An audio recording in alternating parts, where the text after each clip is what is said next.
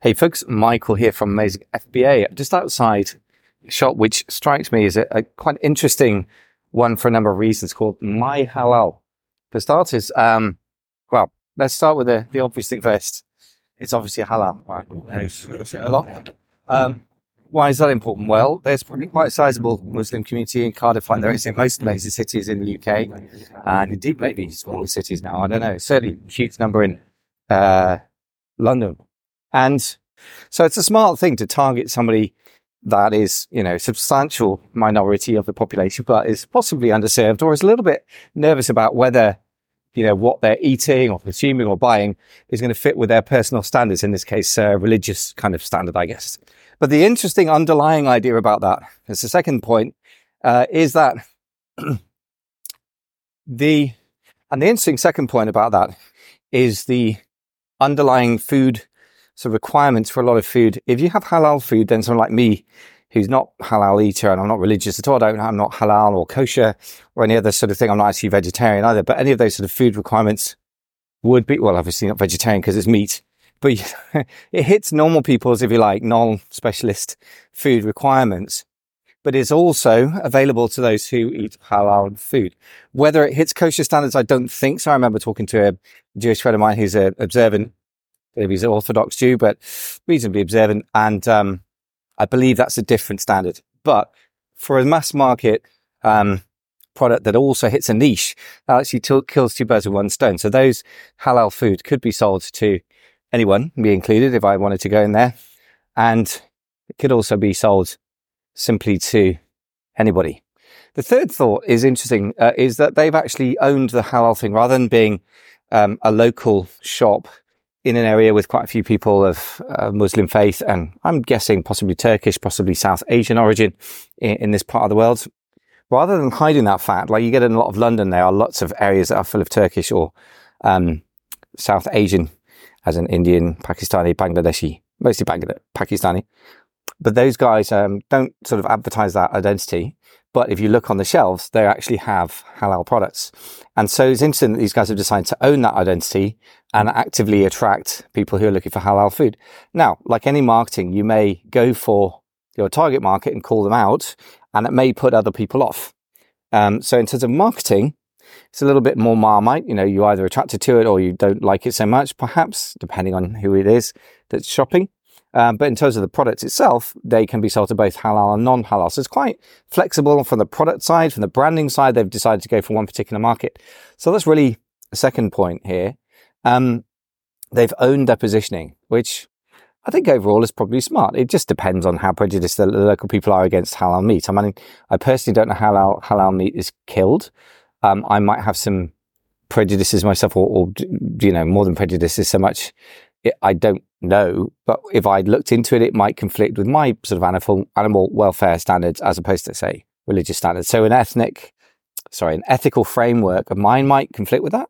But if that's the case, then I guess I would have gone into some other sort of local shop and then seen it says halal food and, and walked away anyway. So it's interesting that um, it's certainly more of a niche choice in a street full of, by the way, shops that are just very, very generic. Um, it stands out as a little bit more boldly calling out a particular target market.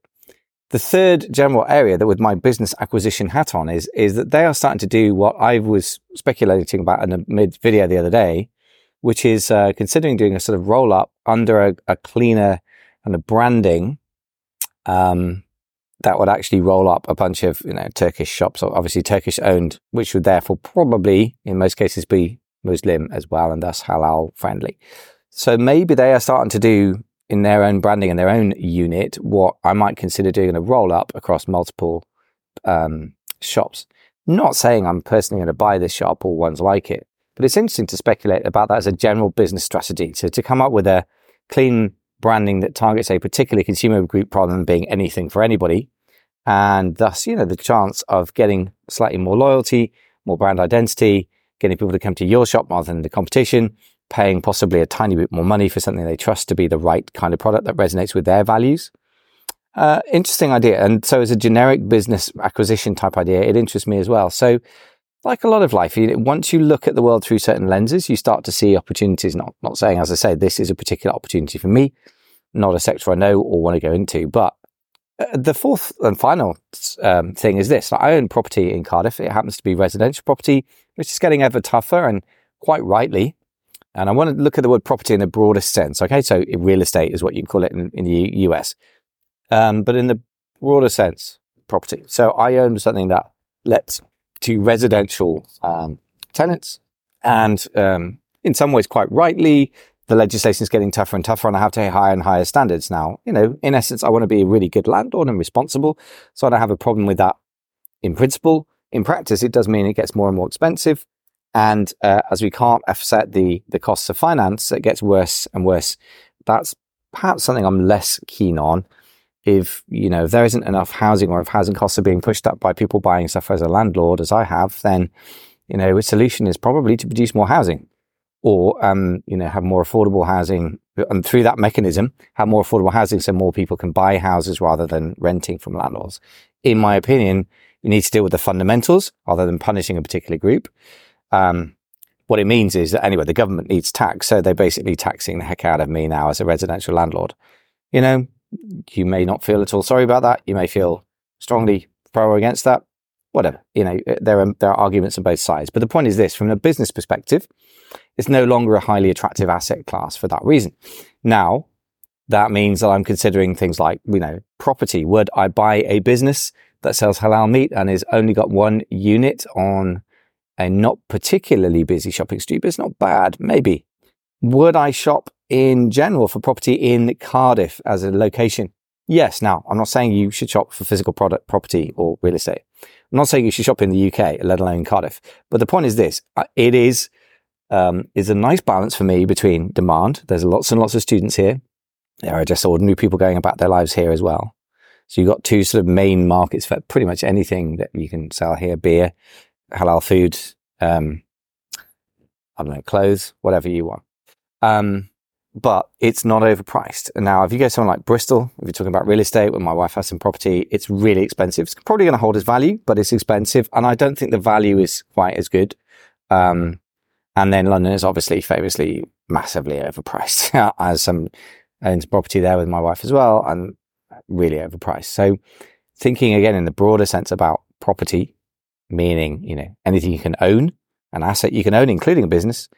Somewhere like Cardiff or the online virtual equivalent, as in decent traffic and not overpriced, is a good place to go shopping. Um, the other place that always strikes me about that in terms of property is uh, Birmingham. In residential property, there's very reasonable considering it's a big city, 4 million inhabitants, second biggest city in the UK. Manchester's always called UK UK's second city. I don't know why that is. It's nothing like as big as Birmingham. Lived in Manchester, and my brother lives in Birmingham, so I know a little bit about them.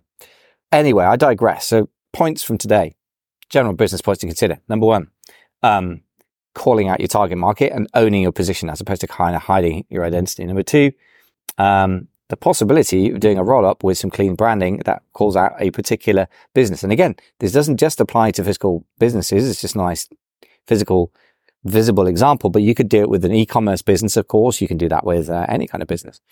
Um, number three, uh, the possibility of a roll up. I, I, think that was kind of bundled in there. I can't remember my numbers. And then four, anyway, either which way, looking for value, places that have good demand and not excessive asset prices. Um, more generically, in terms of business buying, extrapolating from that, if you're talking about property or assets you can buy, buying a business in e-commerce was a very, very high demand, but high asset price class in 2021, 22, 23, when the, well, 22 maybe, when the aggregators were shopping, they were pushing the prices up for those businesses, but there was a lot of growth. Now, what I'm seeing is year on year, 2022 to 23, um, drops in revenue and sometimes profit and, um, month on month, certainly in 2023. Um, so it's a declining asset class right now. I don't think it will be in the future. I think there will be a growth again, but I'm seeing that across businesses in the UK and the US. And because there's a hangover from the pandemic overvaluations, in my opinion, overvaluations by the aggregators, I think the aggregators would privately agree with me, by the way, um, because they've, they own these things that they can't make profitable. But that means there's a bit of a hangover. So right now, I, I think uh, they're slightly overpriced asset class. Now, I'm okay to be shopping in that uh, pool, as it were, because fishing in that pool, if you wish to get the right metaphor, because um, it's one I understand, but I'm going to find it very hard to get value over the next while. I think what I think is going to happen is that they, there will be a, a pretty tough six months, 12 months, 18 months, depending on where you are physically. In other words, which market you sell into in e-commerce. And then I think after that, asset prices will be pretty bargain. So I may, you know, I'm going to keep shopping, but if I, that is to say, you know, shopping for a, business in the e-commerce area, I'll stick with Amazon because that's what I know as a starting point in the first couple of acquisitions. But um, I wouldn't be surprised if I can't find what I think of as value and safe businesses. So if it's declining in revenue, I don't want to buy it.